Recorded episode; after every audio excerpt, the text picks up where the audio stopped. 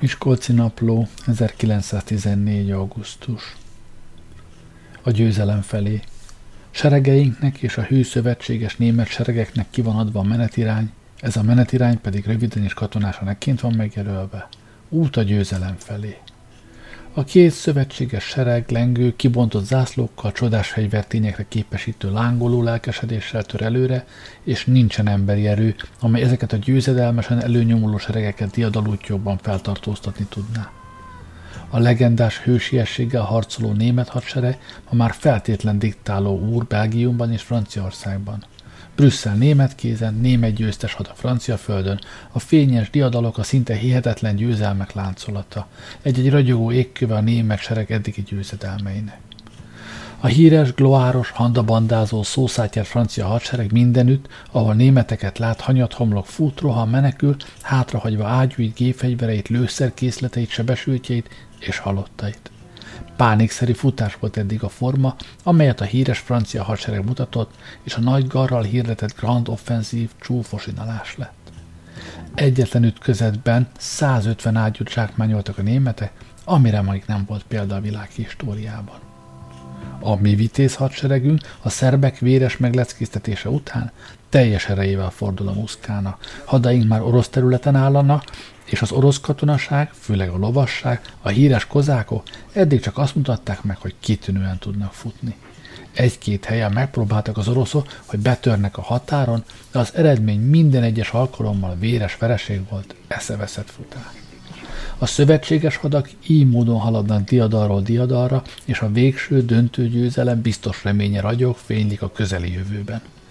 Éppen ezért nem lehet eléggé hangoztatni, hogy a legcsekélyebb ok sincsen a csüggedésre, és hogy irgalmatlanul el kell némítani azokat a kishitűeket, akik vészhírekkel nyugtalanítják a közönséget, akik járványszerűen terjesztik a csüggedést, akik iparszerűen űzik a közönség rémítgetését, és azt a rendszert követi, hogy a győzelmi híreinket lekicsinylik, kétkedéssel gyöngíti, hitelünket rontják, ellenben az ellenség legcsekélyebb előnyeit nagyítják, kiszínezik, felfújják.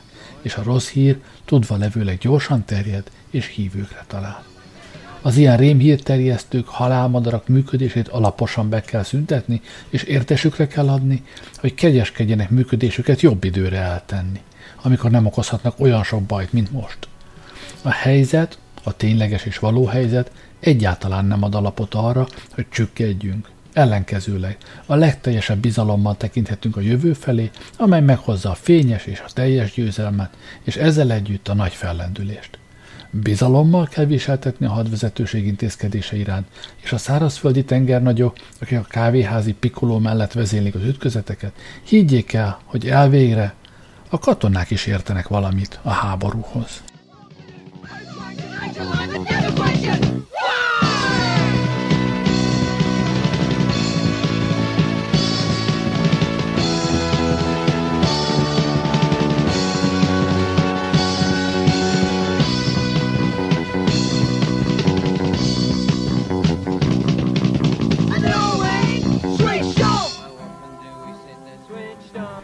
ezerkilencszáztizennégy. szeptember tizenharmadika. Pesti Hírlap. Az álhírterjesztők ellen. Hírt adtunk már róla, hogy a császárváros hatóságai mind bántak el egy olyan alakkal, aki nem átallott mindenféle alaptalan, nyugtalanító hírt terjeszteni. A bécsi hazafias liga most falragaszokon hívja fel a közönséget a rémhírterjesztők megfékezésére. Azt írja a plakát, hogy azok az egyének, akik, mi seregeink mindenki csodálatára méltó hősi küzdelmet fejtenek ki, s katonáink a hadakozás ezernyi súlyos viszontagságát a legderekabb és férfiasabb lélekkel viselik, ennek a hősi seregnek a magatartását legkicsinli, sőt egyenesen rossz hiszemű híreszteléseket kürtölnek ki ennek a seregnek a viselkedéséről. Az ilyen egyének hazafiatlan és hitvány módon viselkedne, és nem csak szigorú büntetésre, hanem a közmegvetésre is méltóak. A bécsi bíróságok újabban elítélték Markovics Róza, ötvennyolc éves szakácsnőt, hazug, nyugtalanító hírek terjesztése miatt egy havi elzárásra. Rapó Elkán, kereskedősegédet, katonai intézkedéseket becsmérlő nyilatkozatai miatt egy havi elzárásra, és Waldinger Vencel, bolti szolgált, hasonló vétség miatt hat heti elzárásra.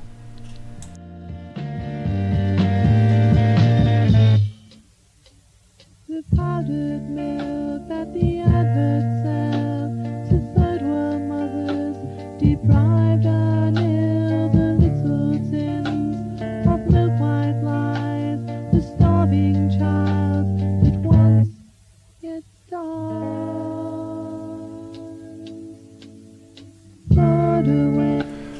Somogy vármegye, ezerkilencszáztizennégy. október hatodika. A rémhírterjesztők ellen. A kávéházi komitácsikra most végre rossz idők következnek, mert a belügyminiszter rendeletet bocsájtott ki a rémhírterjesztés ellen. A rémüldözők, a gyávák, a valótlan hírek kolportálói kénytelenek lesznek szájkosarat hordani, mert ellenkező esetben lesújt rájuk a törvény szigorúsága. Hadseregünk északon és délen győzelmes csatákban szerez becsületet fegyvereinknek. Minden okunk megvan arra, hogy a legnagyobb, legjobb reménységgel nézzünk a döntő küzdelmek elé. Ennek dacára akadnak itthon olyanok, akik tájékozatlanságból vagy éppen nagy képüsködésből vészhíreket koholnak és terjesztenek. Ezek a hírek szájról szájra járván még kibővülnek fantázia szülte ijesztő részletekkel. Az ilyen mendemondáknak semmi pozitív alapjuk nincs, és azokat a higgadtan gondolkozók le tudják szállítani az értékükre. De vannak olyan hiszékeny emberek is, akik hitelt adnak a rémhíreknek, ezek körében nyugtalanságot kelthetnek a kósza híresztelése. Mivel a mai súlyos napokban hazafias kötelesség azt parancsolja, hogy az állam minden polgára a fegyvereinkbe vetett teljesen jogos bizalommal, lelkesedéssel várja a fejleményeket, a köznyugalom fenntartása megköveteli, hogy a legnagyobb eréllyel járjanak el az álhírek gyártóival és terjesztőivel szemben. E végből Sándor János belügyminiszter kilencezer-kétszázhetvenegy per ezerkilencszáztizennégy szám alatt kiadott rendeletével az álhírek koholását és terjesztését kihágásnak minősíti. Aki ezután vészhíreket kohol vagy terjeszt, azt a rendőri büntetőbíróság tizenöt napig terjedhető elzárással és kétszáz koronáig terjedhető pénzbüntetéssel fogja büntetni. Ez a mai viszonyok között igazán szükséges és üdvös rendelet a következőképpen hangzik. Mind sűrűbben érkezik a panasz a hadviseléssel kapcsolatos olyriasztó hírek koholása és terjesztése miatt, amelyek alkalmasak arra, hogy a nagy közönség körében nyugtalanságot és ok nélküli aggodalmakat támasszana. Minden komoly ember elismerni kénytelen, hogy így álhírek koholása és terjesztése a közrendet és köznyugalmat, amelynek fönntartása és előmozdítása éppen ilyen súlyos időkben kétszeres kötelessé, nagy mértékben veszélyezteti. Ezokból az így álhírek koholását és terjesztését szigorúan megtiltom, és a tilalom megszegését az ezernyolcszázhetvenkilenc évi negyvenedik törvénycikk első paragrafusa alapján kihágással nyilvánítom. Ennél fogva azt, aki a hadviseléssel kapcsolatban először vészhírt, vészhírt kohol, vagy valótlan vészhírt terjeszt, vagy másodszor valakinek megsebesülését, halálát, vagy az ellenség fogságba jutását állítja, vagy híreszteli, anélkül, hogy az adat valódiságáról hivatalosan közlésből, vagy kétséget kizárólag más módon meggyőződött volna, vagy harmadszor egyéb oly álhírt kohol, vagy oly álhírt terjeszt, amely alkalmas arra, hogy a lakosság körében félelmet és ijedelmet keltsen, kihágás miatt tizenöt napig terjedhető elzárással és kétszáz koronáig terjedhető pénzbüntetéssel kell büntetni. E kihágás miatt az eljárás a közigazgatási hatóság miatt rendőrségi, rendőrs, rendőri büntető bíróság hatáskörébe tartozik. Sándor János, es ká. A belügyminiszter üdvös rendelete előreláthatóan el fogja teljesen némítani az álhírek terjesztőit.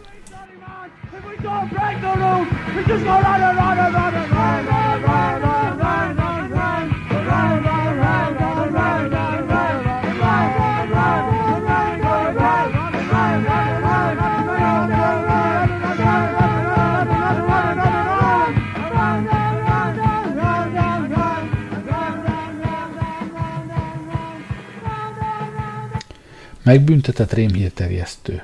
Barsról jelentik. A napokban híre terjedt, hogy Fiuméban felrobbant az egyik laktanya, és a benne tartózkodók nagy részben elpusztultak. Barcsban a hír nagy rémületet keltett, mert sok barcsi legény van Fiuméban. A rémhír hazugnak bizonyult, és a csendőrség ki is nyomozta terjesztőit, két falusi asszonyt, akiket tizennégy-tizennégy napi fogházra ítéltek.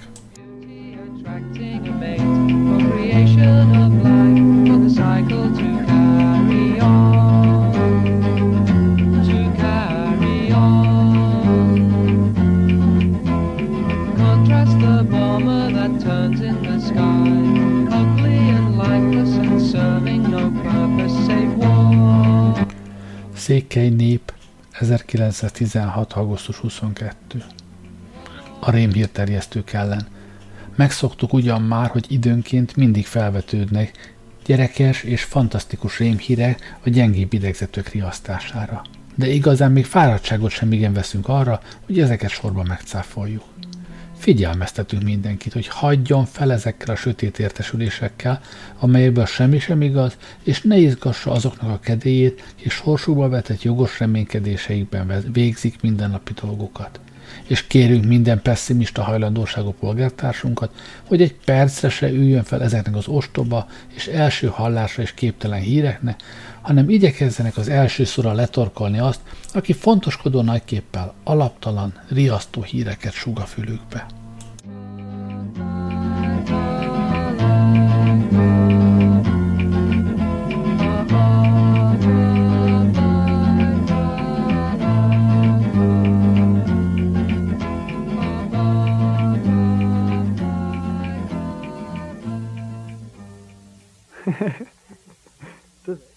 Well, well, I'm outraged.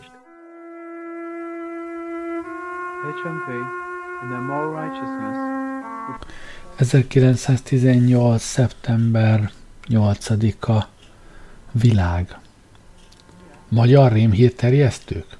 Nem igen tapasztaltuk ugyan, hogy lennének, de a belügyminiszter mondja, hogy vannak magyar rémhírterjesztők is. Azt hittük, régen kiveszett a fajtájuk, de a belügyminisztérium nem lenne magyar hatóság, ha a német mintát okkal vagy ok nélkül nem utánozná. Berlinben megjelent a rémhírterjesztők ellen a rendelet, természetszerűen nálunk sem maradhat el. A belügyminiszter leíratot küldött a törvényhatóságokhoz, amelyben különösen felhívja a figyelmet arra, hogy szigorúan ellenőrizzék az álhírek terjesztőit. Elrendeli a miniszter, hogy aki közállapotainkra vonatkozó oly hírt kohol, vagy olyan álhírt terjeszt, amely alkalmas arra, hogy a lakosság körében elkedvetlenedést támasszon, a nemzet ellenálló erejében, a becsületes béke elérhetésébe vetett hitben megingassa, vagy közgazdasági viszonyainkról valótlan és kedvezőtlen hírt kohol és terjeszt, kihágást követtel és kétszáz koronáig terjedő pénzbüntetéssel büntetendő.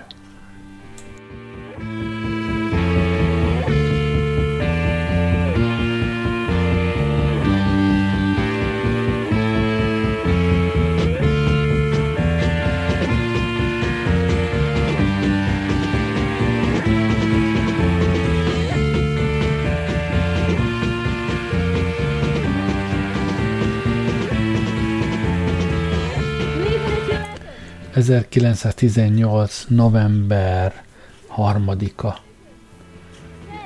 Népszava. Le fogják tartóztatni a rémhírek terjesztőit. A Katonatanács a rémhírterjesztőket ezután le fogja tartóztatni, és mint a nép ellenségével fog eljárni velük szemben. Ennyi a hír.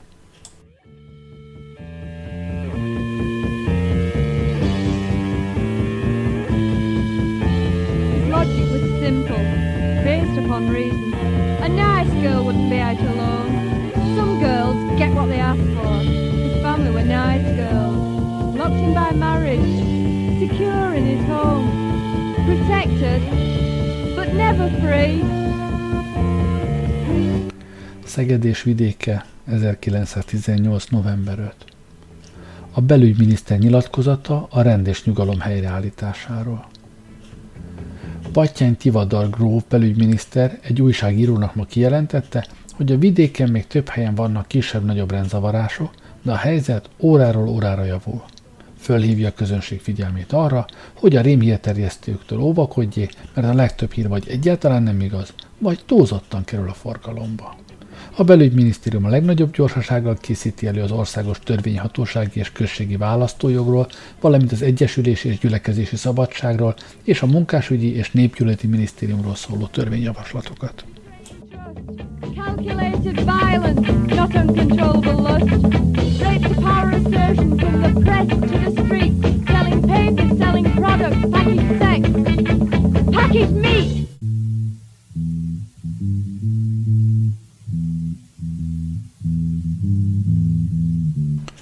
Kis újság, ezerkilencszáztizenkilenc. április negyedike.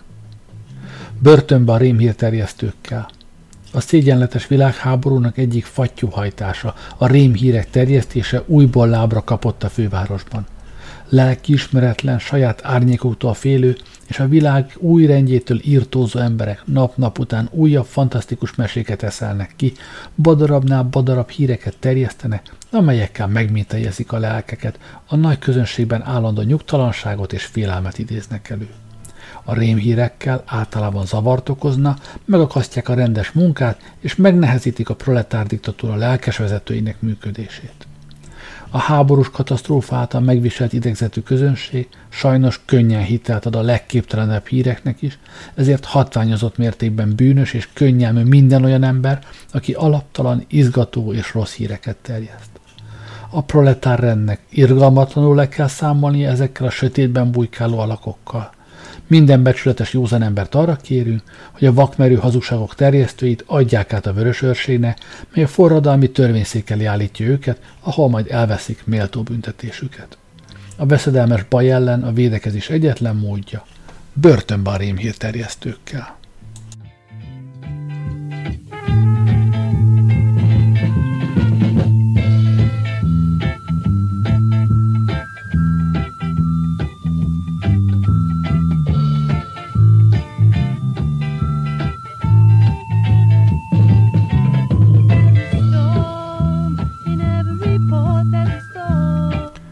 Miskolci Napló, ezerkilencszáztizenkilenc. április hatodika. A forradalmi törvényszék ítéletei. A forradalmi törvényszék elítélte Farkas Istvánt rémhír terjesztésért golyó általi halálra, Meződi Jánost lisztjegyekkel való üzérkedésért tíz évi fegyházra, Illés András lázításért tíz évi fegyházra, Urbán Gyulát, Kugler Vilmos, Nemes Lajos, Török Pál, Spitzer Hermont lopásért tíz-tíz évi fegyházra, Hajós Ferencnét, takarékpénztári igazgató nejét ékszerek elrejtésének kísérletéért, minden ingó és ingatlan vagyonának elkobzására, Ortner Dezső kereskedőt rémhírterjesztésért három évi fegyházra.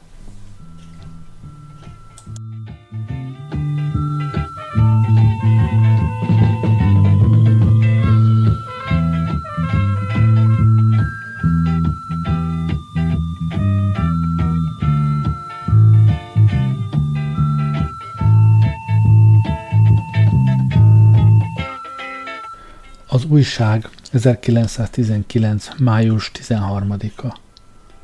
Megbüntetett rémhírterjesztő. Az Erzsébet falvai forradalmi törvényszék példás büntetéssel sújtotta rémhírterjesztésért Sánta Elek soroksári segédjegyzőt, mert egy borbély üzletben azt mesélte, hogy a franciák bevonultak Budapestre, és ott ismét a grófok az urak. A forradalmi törvényszék Sánta Eleket tíz évi fegyházra ítélte.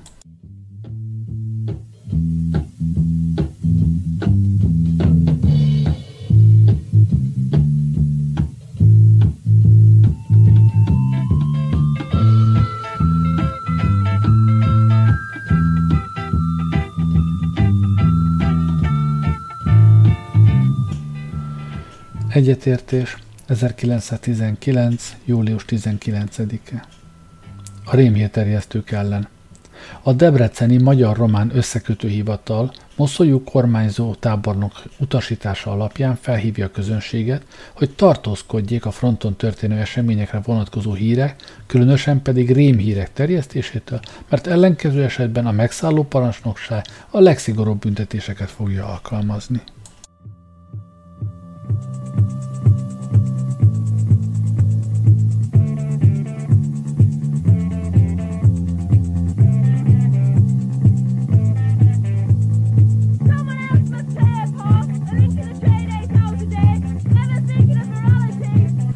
Népszava, ezerkilencszáztizenkilenc. július harmincegyedike. Rémhírterjesztés. A kiadó-triadó intézkedésekkel kapcsolatban szerte a városban a legképtelenebb és hazug rémhíreket terjesztik ellenforradalmi célzattal a szélhámoskodó elemek. Ezen intézkedést összefüggésbe hozzák a vörös hadsereg fantasztikusan kitalált szétzüllésével és visszaözönlésével. A lakosságot hamis riadó és szigorú kényszerűségi hírekkel izgatják, kivételes hadiállapotról és közelgő ellenforradalmi kitörésekről mesélnek, rémítgetnek, izgalomban tartják a város hiszékenyebb elemeit. Az ilyen szélhámosaknak céljai ösmeretesek minden öntudatos polgár előtt, akik tudják, hogy a kiadott esetleges riadóra vonatkozó előzetes intézkedések meg akarnak kímélni, védeni egy esetleges ellenforradalommal járó utcai harcok veszélyétől azáltal, hogy már jó előre kioktatja a lakosságot ilyen esetekben való magatartásukra. Riadót csak a proletariátus és Budapest közrendjének és biztonságának érdekében rendelnek el, amit a negyedik hadtestparancsnokság minden körülmények között erős kézzel fönn fog tartani, míg az ellenforradalmára bosszankodására is. A negyedik hadtest kipróbált, de rég csapatai, a vasasok garancia Budapest proletáriátusának, hogy nincs mit tartania a rend fölbomlásától, anarchisztikus állapotok bekövetkezésétől. Az izgatásoknak tehát öntudatos ember föl ne üljön, mert annak semmi alapja sincs. Ha szükség lenne a riadó elrendelésére, a riadókürtök mindenkinek tudomására adják azt, hogy kiki saját érdekében otthonába térjen. Azok ellen pedig, akik ilyen rémhíreket akár tudatosan, akár félrevezetésből terjesztene, akik után egyébként nyomozók kutatna, a katonai forradalmi törvényszék elrettentő példaadással fog eljárni.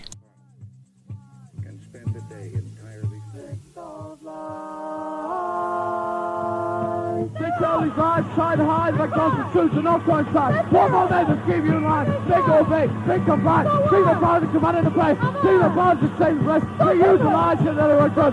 Utilise or find their guns. Utilise it, then it will turn. Utilise or find their guns. Utilise it, then it will turn.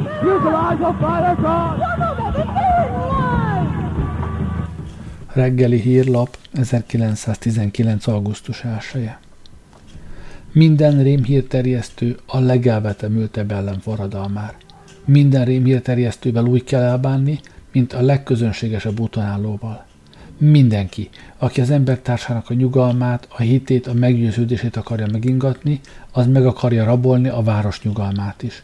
Anarchiát, fejetlenséget, rablást, fosztogatást akarnak ezek a gazemberek előidézni, hogy a zavarosban kiüssék a proletárság kezéből a vezetést, a hatalmat. Akik a pánikot mesterségesen szítják, azokkal érdemük szerint kell elbánni. Aki valamit tud arról, hogy Kumbéla kormánya lemondott, át kell adni a Vörös Őrne. Aki tud arról, hogy a főszolgabíró vette át a direktórium helyett a városi ügyek vezetését, aki tudja, hogy ma este hat órakor bejönnek a románok, aki tudja, hogy a front felbomlott, aki mindent tud, ami nem igaz, és csak arra jó, hogy a város nyugalmát felborítsa, azt az embert oda kell adni a proletár igazságszolgáltatás kezébe. Le kell számolni a rémhírterjesztőkkel. What if your revolution starts? Everybody will be too busy watching the charts. Government sponsored rebellion. Buy it. A bit more product to keep us quiet. Do you have any strong feelings on the subject? I'm not eating meat. Yeah. But if I could afford it, I'd eat plenty. Borsod vármegye hivatalos lapja, ezerkilencszáztizenkilenc. december negyedike. Másolat.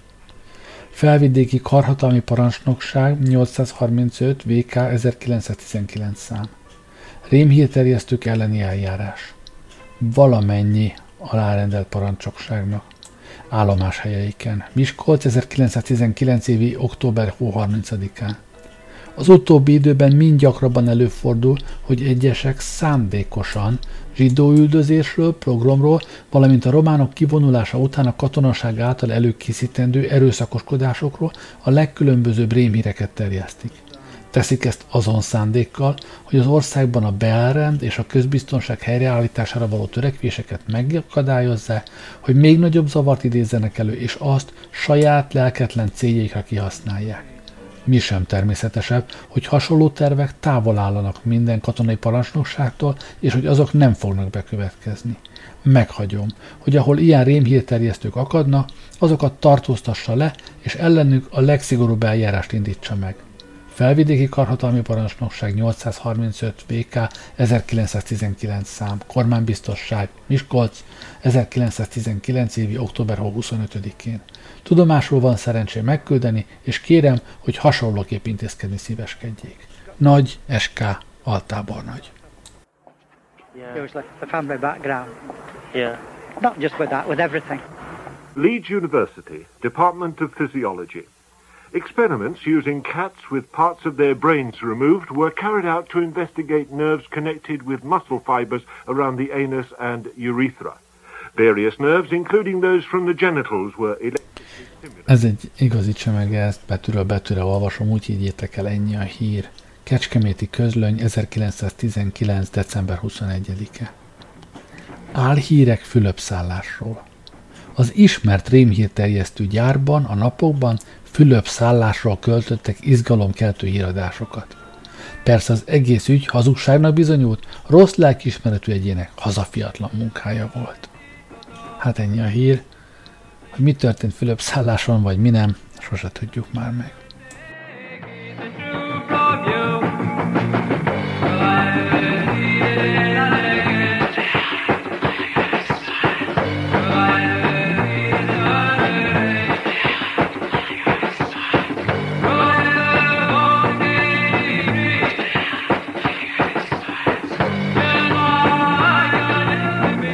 Magyar jövő, ezerkilencszázhúsz. január hatodika. A vezető rendőrtanácsos a rémhírterjesztők ellen. Hirdetmény.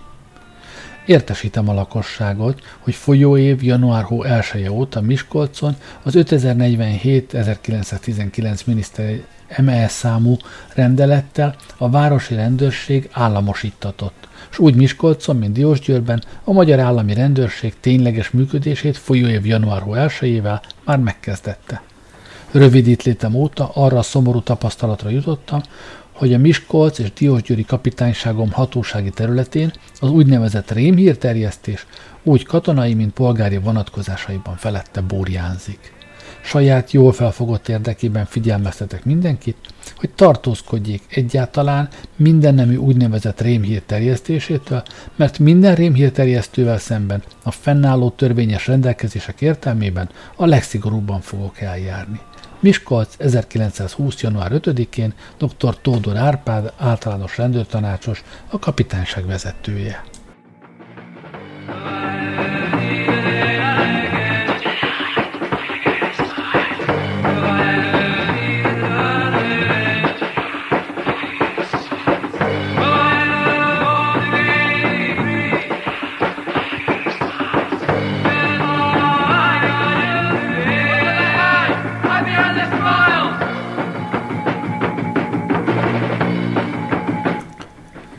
nyolc órai újság, ezerkilencszázhúsz. január tizenhetedike.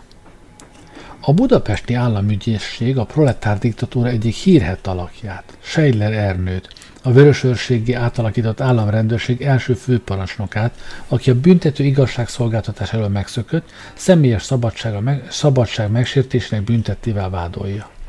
Seidler Ernőnek a bűnéről az a vádirat szól, amelyet az államügyészség Földes István doktor és társai bűnügyében a budapesti büntető törvényszékhez most terjesztett be.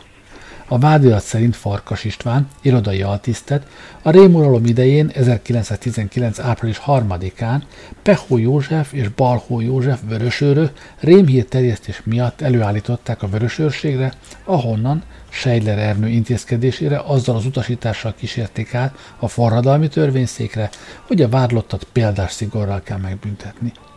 A forradalmi törvényszék néhány nappal később már le is tárgyalta a bűnügyet. A főtárgyaláson a forradalmi törvényszék elnöke Bodán János asztalos volt, mint bírák pedig Pintér János vasesztergályos és a múlt év decemberében bírói ítélettel kivégzett Cserny József szerepeltek. A vádat Földes István doktor törvényszéki jegyző, mint vádbiztos képviselte. A bírói hatalmat bitorló forradalmi törvényszék Földes doktor példásan súlyos ítéletet követelő vádbeszéde után, melyben halált követelt, Farkas István rémhírterjesztés miatt golyó általi halálra ítélte.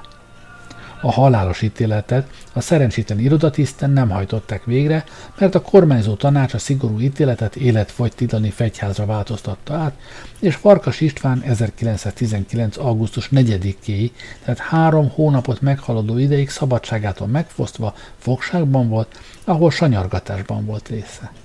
Az államügyészség vádiratában a tényállásból a személyes szabadság büntetének kritériumát kimerítve látja, és a letartóztatásban levő Földes István doktor és Pintér János megbüntetését kéri. a szökésben levő Seidler Ernő és Bodán János kézre kerítésére pedig a nyomozó levél kiadását indítványozza. A bűnügyben a budapesti törvényszék gyorsított eljárás szerinti ötös tanácsa fog ítélkezni.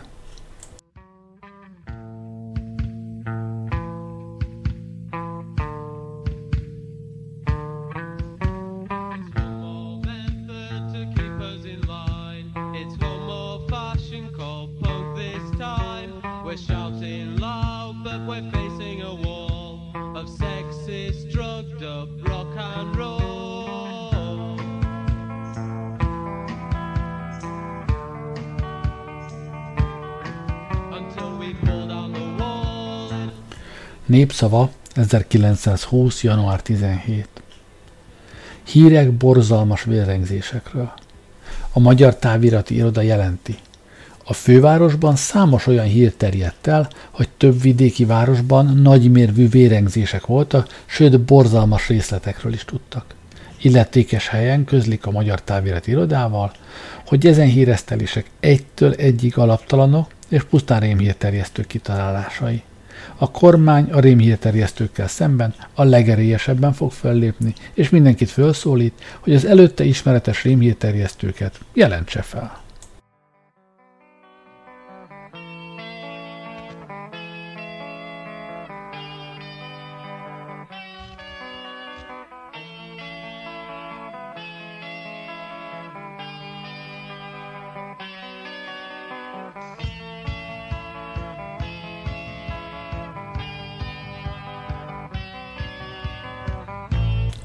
Kecskeméti közlöny, ezerkilencszázhúsz. február huszonnyolcadika. Minuszos hírek. Találtak egy muffot a nagy templomban. Találtak még a korcsolyázás idején a széktúji jégen egy aranylázdarabot, átvehető a kiadóban. Rémhírterjesztés. Akiknek a szemében vörös posztol a keresztény nemzet irányreneszánsza, a nekik oly kedves vörös színt másút is látni véli, és a legalávalóbb és lehetetlenebb rémhíreket kezdik nagy igyekezettel terjeszteni. Felhívjuk rájuk a hatóság legéberebb figyelmét. Adomány. Per Jakab a nemzeti hadseregnek huszonöt koronát adományozott.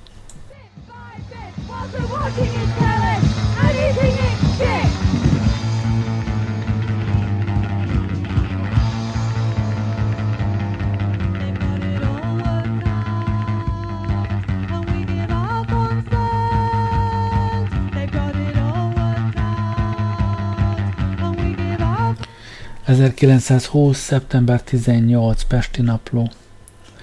A rémhírterjesztők ellen. A Magyar Távirati Iroda jelenti. Ismételten jelentések érkeznek arról, hogy főleg vidéken rémhírterjesztők egyszer egy állítólagos mozgósítás hírével, máskor egy pénzkicserélés közeli bekövetkeztével izgatják a lakosságot, és rémhíreikkel a piaci árak emelkedését idézik elő. A kormány elhatározta, hogy a teljesen alaptalan hírek szándékos terjesztőivel szemben, kiknek célja csak zavarkeltés, vagy megengedhetetlen nyerészkedési szándék lehet, a legerélyesebben fog eljárni, és működésüket lehetetlenné teszi.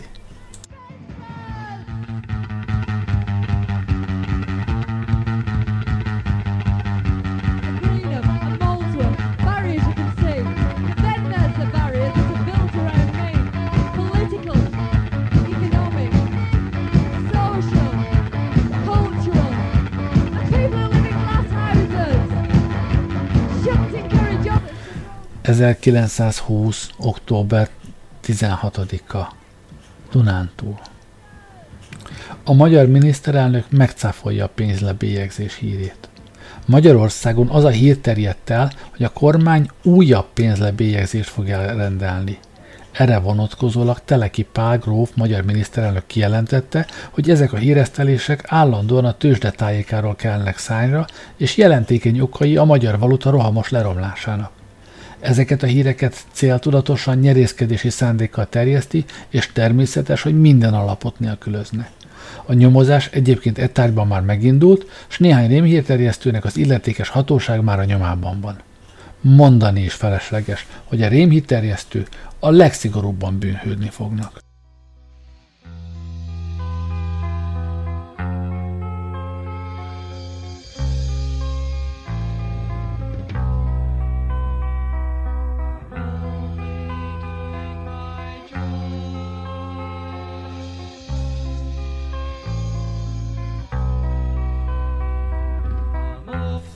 Kecskeméti közlöny, ezerkilencszázhuszonegy. augusztus huszonhetedike. Vizsgálat a szegedi álhírterjesztés ügyében. Tegnapi számunkban az összes lapokat megelőzve elsőnek cáfoltuk meg, eredeti értesülésünk alapján, azt a tendenciózusan terjesztett álhírt, hogy a szerbek visszavették a kiürített újszegedi háromszöget.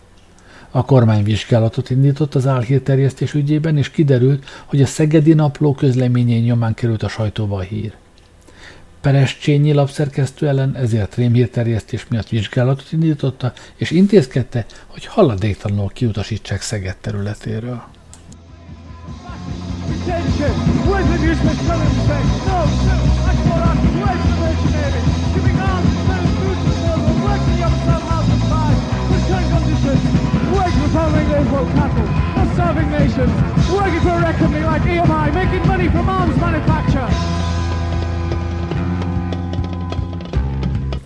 Kecskemét és vidéke, ezerkilencszázhuszonegy. október huszonhatodika. Három halott, harminckét sebesült a budaörsi ütközetben. A Magyar Távirati Iroda hivatalosan jelenti, az Ostenburg-féle lázadó csapatok Budaörstől nyugatra a Csiki-hegyekbe vonultak vissza. A Nemzeti Hadsereg tegnapi vesztesége három halott és harminckét sebesült. Hazug hírek csapatrészek átpártolásáról. A Magyar Távirati Iroda hivatalosan jelenti. Ma reggel kósza hírek terjedtek el Budapesten arról, hogy a Nemzeti Hadsereg kötelékéből egyes csapatrészek a lázadókhoz pártoltak át. Hivatalos közlés szerint e hírek légből kapott vakmerő hazugságok. A kormány a rémhírterjesztők azonnali felelősségre vonása iránt intézkedett.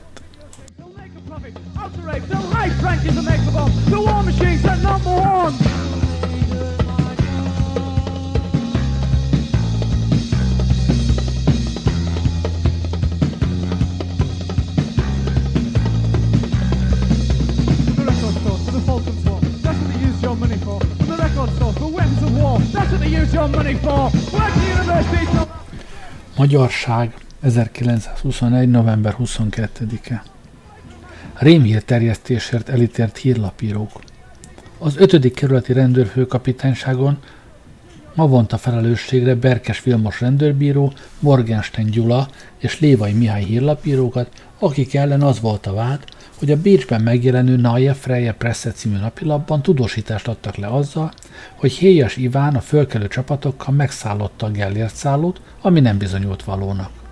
Morgenstein Gyula előadta, hogy a tudósítást ő adta le a presszében, az információkat erre vonatkozólag Lévai Mihálytól kapta. Berkes Vilmos doktor rendőrbíró Morgenstein Gyulát tizenöt napi elzárásra, kétezer korona pénzbüntetésre ítélte, és egyben javaslatot tett a belügyminiszterhez internálása iránt. Lévai Mihályt nyolc napi elzárásra és kétezer korona pénzbüntetésre ítélte. Mindkét hírlapíró az ítélet ellen fellebbezést nyújtott be a főkapitánysághoz.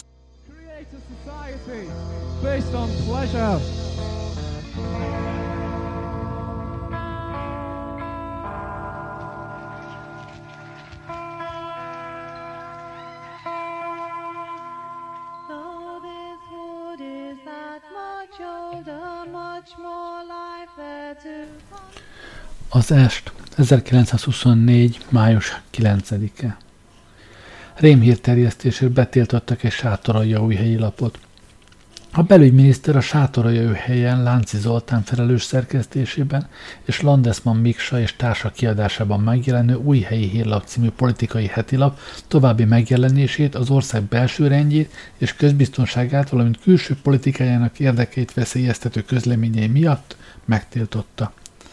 A szóban forgó sajtótermék többek között ez évi április hó huszonhatodikán megjelent harminckettedik számában Rémhírek cím alatt vezető helyen hozott közleményében sátoraljaújhelynek a csehek részére való átadásáról ír, sőt, ehhez még azt is hozzáfűzi, hogy az újhelyi hatóságok már csomagolnak is, hogy Szerencsre tegyék át székhelyüket. A cikk írója megemlíti ugyan, hogy a rémhírnek cáfolatát várja a hatóságoktól, azonban az egész közlemény beállítása annyira tendenciózus, hogy a nagyközösség körében a legnagyobb nyugtalanság és izgalom felkeltésére alkalmas.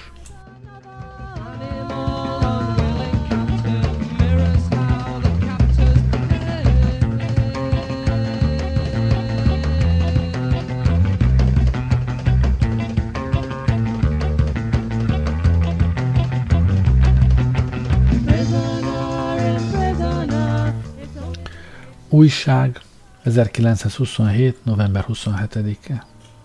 Csordás tisztifőorvos, nekem higgyen a főváros közönsége, és ne a rémhírterjesztőknek. Influenza járvány nincs. Még csak tömeges influ- influenza megbetegedésekről sem lehet szó. A tömeges influenza megbetegedésekről szóló felelőtlen híresztelésekkel kapcsolatban kérdést intéztünk Csordás Elemér doktor fővárosi tisztifőorvoshoz, aki a leghatározottabban megcáfolva ezeket a híreszteléseket az alábbi nyilatkozatában rámutat a védekezés, illetve az influenza megbetegedés, megbetegedés megelőzésének módjaira. A tisztifőorvos szakszerű tanácsait komolyan megszívlelendőnek tartjuk. A múlt héten, kezdte nyilatkozatát a főorvos, a napilapok útján figyelmeztettem a budapesti gyakorló orvosokat arra, hogy a népjóléti miniszter rendelete értelmében kötelesek az influenza megbetegedéseket bejelenteni. Ez a felszólításom több helyen félreértést és aggodalmat váltott ki, mert azt gondolta, hogy influenza járvány kezdődik. Szó sincs ilyenről. Felhívásomnak csak az volt a célja, hogy a bejelentések alapján tiszta és világos képet kapjak a megbetegedések természetéről és számáról. A kerületi tisztiorvosok, a kórházak, a fertőtlenítőintézet, stb. Naponként beküldik hozzám a jelentéseiket, de ezek a jelentések csak akkor tük- lehetnek hű tükrei a fertőző betegségek elterjedésére, ha az orvosok pontosan bejelentik a gyakorlatukban előfordult eseteket. Minden nap megkapjuk a kórházakban, valamint a magánlakásokon elhunytakról a halott vizsgálati bizonyítványokat, és ezeknek pontos átvizsgálásával naponként megállapítjuk azt, hogy milyen betegségben, milyen ok miatt volt nagyobb számú halálozás. Ha például látjuk, hogy a megdöbbentő napi nyolc-tíz tuberkulózis haláleset mellett az átlagos két-három tüdőgyulladásos halál helyett hat-hét beteg hal meg tüdőgyulladásban, kutatjuk, hogy mi az oka ennek. A bejelentéseket, a halott vizsgálati lapokat, stb. Összevetve ügyeljük napról napra féltő gonddal a főváros egészségi állapotát, a szüksége, szükséghez mérten tesszük meg az intézkedéseket, mégpedig legtöbbször csendben, minden feltűnés kizárásával, azonnal, energikusan és céltudatosan. A tisztifőorvosi hivatalnak nem az a célja, hogy egy esetleges influenza járvánnyal a harcot megbívja és megnyerje, hanem, amennyire az orvostudományilag lehetséges, a harcot feleslegessé tegye, a járványt megelőzze. A jelentések alapján megállapítható, hogy Budapest területén az elmúlt hetekben nagy számmal fordultak elő felső légutak heves megbetegedései, azonban nem csak influenza járványról beszélni nem szabad, hanem nagyobb számú influenza megbetegedésekről sem. Ne vegye ezt a közönség sablonos megnyugtatásnak, hanem teljesen őszinte képnek, amiről bárki bármikor meggyőződhetik. Arra kérek mindenkit, bízzon a tisztifőorvosi hivatalban. Ami most már az influenzas, általában a felső léguta hurutos megbetegedései ellen való védekezést illeti, újból a következőkre kérem a közönséget. A védekezés legfontosabb része az egyéni védekezés. A betegség első óráiban, illetve napjaiban gondozza és ápolja magát mindenki. Általános tapasztalat, hogy ilyen heves, hurutos megbetegedésekkel tisztviselők, kereskedők, iskolás gyermekek, stb. Mennyire fertőzik egymást. A színházakba, társaságba járó emberek gondoljanak arra, hogy heveny hurutjaikkal megfertőzhetik embertársaikat. Nagyon szép, de még jobban ártalmas szokás a beteglátogatás. Nem tudom eléggé hangoztatni, hogy lázas, hurutos, influenzás beteget meglátogatni nem szép szokás, hanem nagyfokú könnyelműség önmagunkkal és a továbbterjesztés miatt hozzátartozóinkkal szemben is. Ne várjon a közönség mindent a hatósági korlátozó intézkedésektől, mert ha ezek kis terjedelműek, alig érnek valamit, ha pedig nagyobb fokúak, olyan korlátozást jelentenek a társadalmi, kulturális és gazdasági életben, amelyeket még mi, higiénikusok sem hagyhatunk figyelmen kívül, és, mint múlt évben is tettem, nem is vesszük igénybe. Legyen nyugodt a főváros közönsége, higgyen nekem, és ne a rémhírterjesztőknek. Influenza járvány nincs. Ez alkalommal azonban szeretném felhívni a közönség figyelmét egy olyan betegségre, amellyel általában keveset törődne, amely nagyon sok bajt, nagyon sok tragédiát idéz elő. Értem ez alatt a toroknak, illetve helyesebben a mandulának megbetegedéseit. Csak akkor figyelnek fel, amikor hallják vagy olvassák, hogy ilyen jelentéktelennek tartott kis mandula gyulladás után, nem is beszélve a skarlátról és a diftériáról, súlyos szív, vese és izületi szövődmények léptek fel, amelyek nem ritkán halálos kimenetelőek. A mandulában és az a körül fejlődő gennyes folyamatok a legszigorúbb orvosi felügyeletet és kezelést teszik szükségessé. Talán még az orvosok sem hangsúlyozzák elég a közönséggel szemben ennek a nagy fontosságát.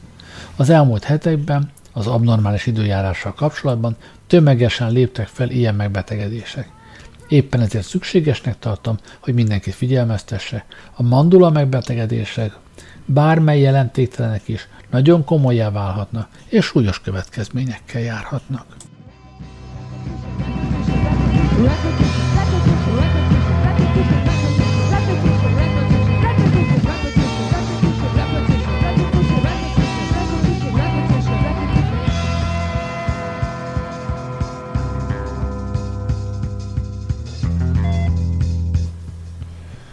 Új nemzedék, ezerkilencszázhuszonkilenc. március elseje.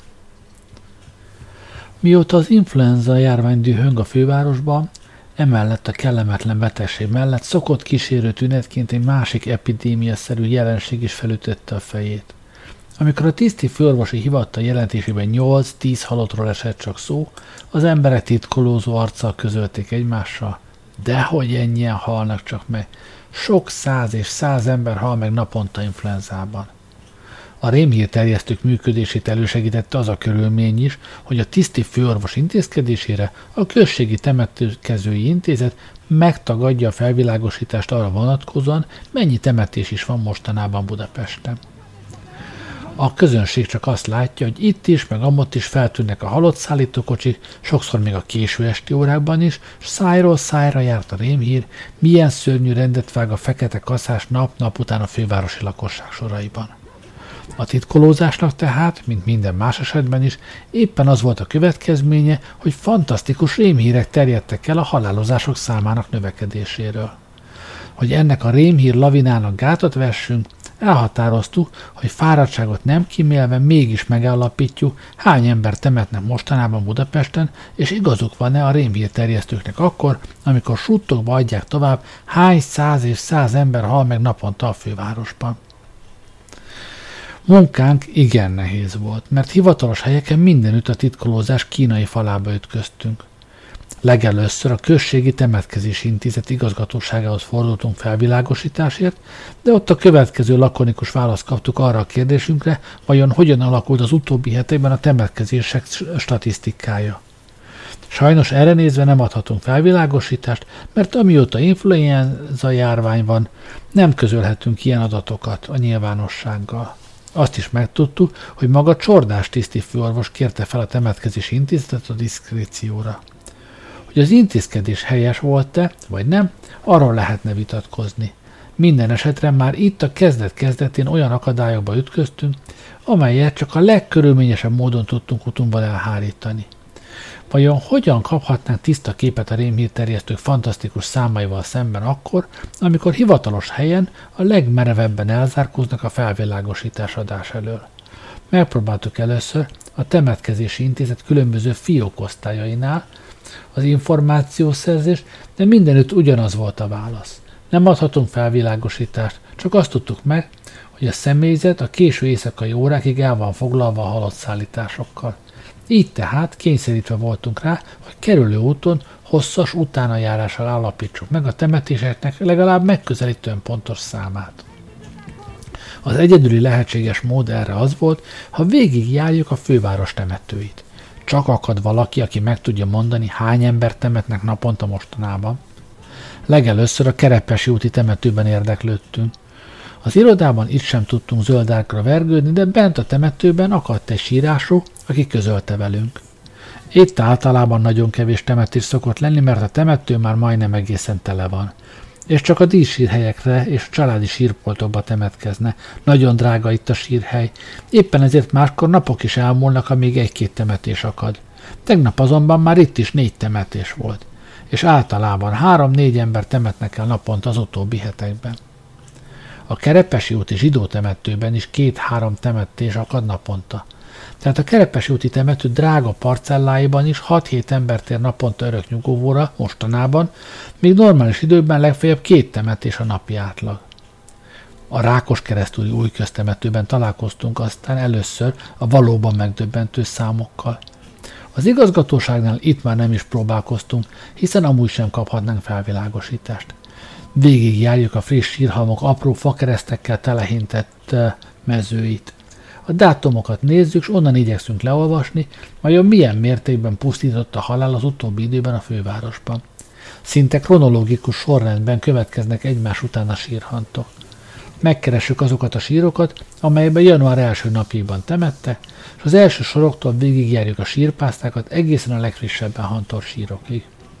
Úgy hozzávetőlegesen a szemünkkel mérjük fel ezt a számot, és megállapíthatjuk, hogy január eleje óta legalább háromezer friss sírhant domborul az új köztemető parcelláiban. Ebből azonban még nem tudunk pontos temetkezési számra következtetni, hiszen az arány napról napra és hétről hétre változik. Ismét kikérdezzük hát diplomatikusan egy olyan embert, aki nap-nap után tanulja itt a temetéseknek. Azt mondják, pendítjük meg a témát, hogy minden nap több mint száz ember temetnek itt a Rákoskeresztúri temetőben. Ugyan kérem, ez nem igaz, hangzott a válasz, ennyi temetés még egyetlen egy napon sem volt.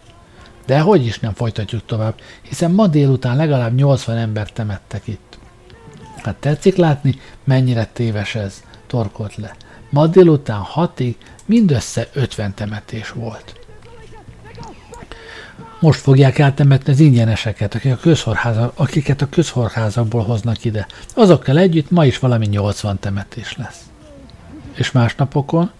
Annyit mondhatok, hogy vasárnap például nyolcvanhárom halott feküdt itt a halottas házban. És ez így van minden nap?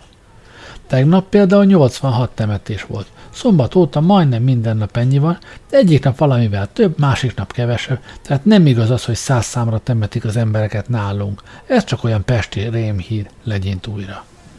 Még csak egyet kérdezünk meg emberünktől, és máskor hány ember szoktak temetni, amikor nincsen járvány? Máskor harmincöt-negyven embert temettünk. Hát nyáron sokkal kevesebbet. Van olyan nap, hogy tíz temetés sincsen. Télen aztán előfordul az is, hogy harmincöt-negyven embert temetünk. Megköszönjük az értékes és autentikus felvilágosítást. A zsidó temetőben is megkérdezzük, hogy hány temetés volt, és megtudjuk, hogy kedden tizennyolc, szerdán pedig huszonegy halottat temette. A napi átlag itt húsz temetés az utóbbi héten. A Rákoskeresztúri temetőben tehát több, mint száz embert helyeznek mostanában naponta örök nyugalomra. Utunk most már a budai oldalra vezet, a Farkasréti temetőben éppen folyik a gyászszertartás a halottas házban. Egyszerre valami három temetést tartana. Hány temetés van itt mostanában, kérdezzük meg egy temetkezés intézeti altiszttől. Hát úgy tizenöt-tizenhat válaszolja egykedvűen. Tegnap kint voltam, akkor tizenhat ember temette. Megtudjuk azt is, hogy a budai zsidó temetőben három temetés volt tegnap. A kevésbé frekventált óbudai köztemetőben is négy-öt temetés van naponta. Megközelítő pontossággal elke- sikerült tehát megállapítanunk a temetkezések számának napi átlagát az utóbbi napokban. A statisztika inkább lefelé kerekítve a számokat így fest. Kerepesi úti temető négy, zsidó temető kettő, Rákoskeresztúri temető nyolcvan, Rákoskeresztúri zsidó temető húsz, Farkasréti temető tizenöt, Farkasréti zsidó temető három, Óbudai temető négy. Összesen száz huszonnyolc. Ez volt körülbelül a tegnapi temetkezési statisztikája. Az utóbbi héten egyes ingadozásokat figyelembe véve átlagosan tehát száztíz-százhúsz ember temettek el naponta a fővárosi temetőkben. Természetesen azt nem volt módumban megállapítani, hogy a halottak milyen betegségben haltak meg. De ha a tiszti főorvosi jelentések adatait fogadjuk el, azt kell konstatálnunk, hogy a halálozások elenyésző csekély számát okozza az influenza járvány. Csupán az összehasonlítás kedvéért hozzuk fel, hogy az ezerkilencszázhuszonnyolc januárjában tizennégy, nem, ezernégyszázötvenhét, februárjában ezerhétszázötvenhárom, ezerkilencszázhuszonhét januárjában ezerháromszázharmincegy, februárban ezernégyszázkilencvenhárom volt a halálozások száma. A múlt évi temetési statisztika szerint pedig ezerkilencszázhuszonnyolcban tizenegyezer-hatszázkettő osztály és tíz temetés, ezerkilencszáztizenhét ingyen temetés volt a fővárosban. Vagyis az összes temetések száma tizenháromezer-ötszáztizenkilenc volt. Az egynapi temetkezési átlag ezek szerint harminchét volt. Természetesen ez nem azt jelenti, hogy minden napra ennyi temetés esett, mert hisz a halálozások száma évszakonként változó, január-februárban a legtöbb. Minden esetre a múlt év februári temetések számának legalább kétszerese lesz az ez év februári, az utóbbi hét temetésének száma, ebből következtetünk. Hogy pontos számadatok helyett a következtetésekre vagyunk utalva, annak egyedüli oka a hatóságok titkolózása. A rémhírterjesztőkkel szemben tehát annyit megállapíthattunk, hogy a temetkezések száma korán sem akkora, mint ahogy az a suttogók köztudatában él. száztíz-százhúsz temetés is abnormálisan sok, de mégsem annyi, mint amennyiről a rémhírterjesztők reggelnek. Vajon maga a hatóság miért vonakodik ezeket az adatokat nyilvánosságra hozni?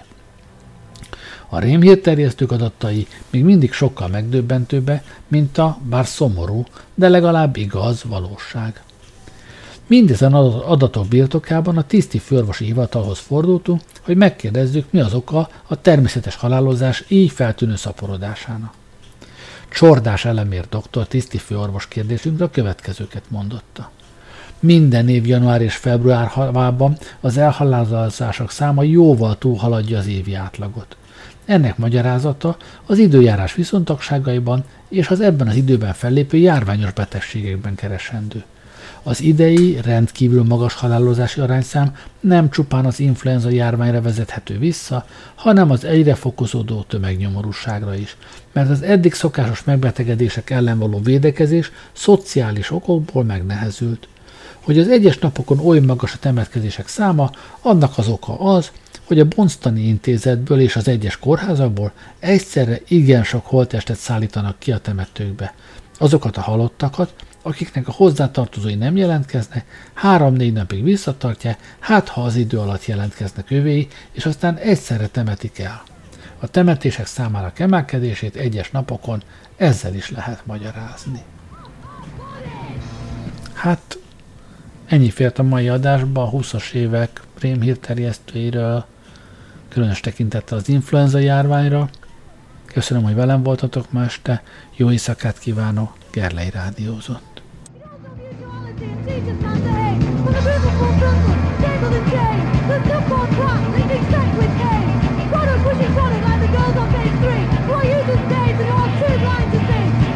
Difference between rapist and lover. It's all the same shit that encourages women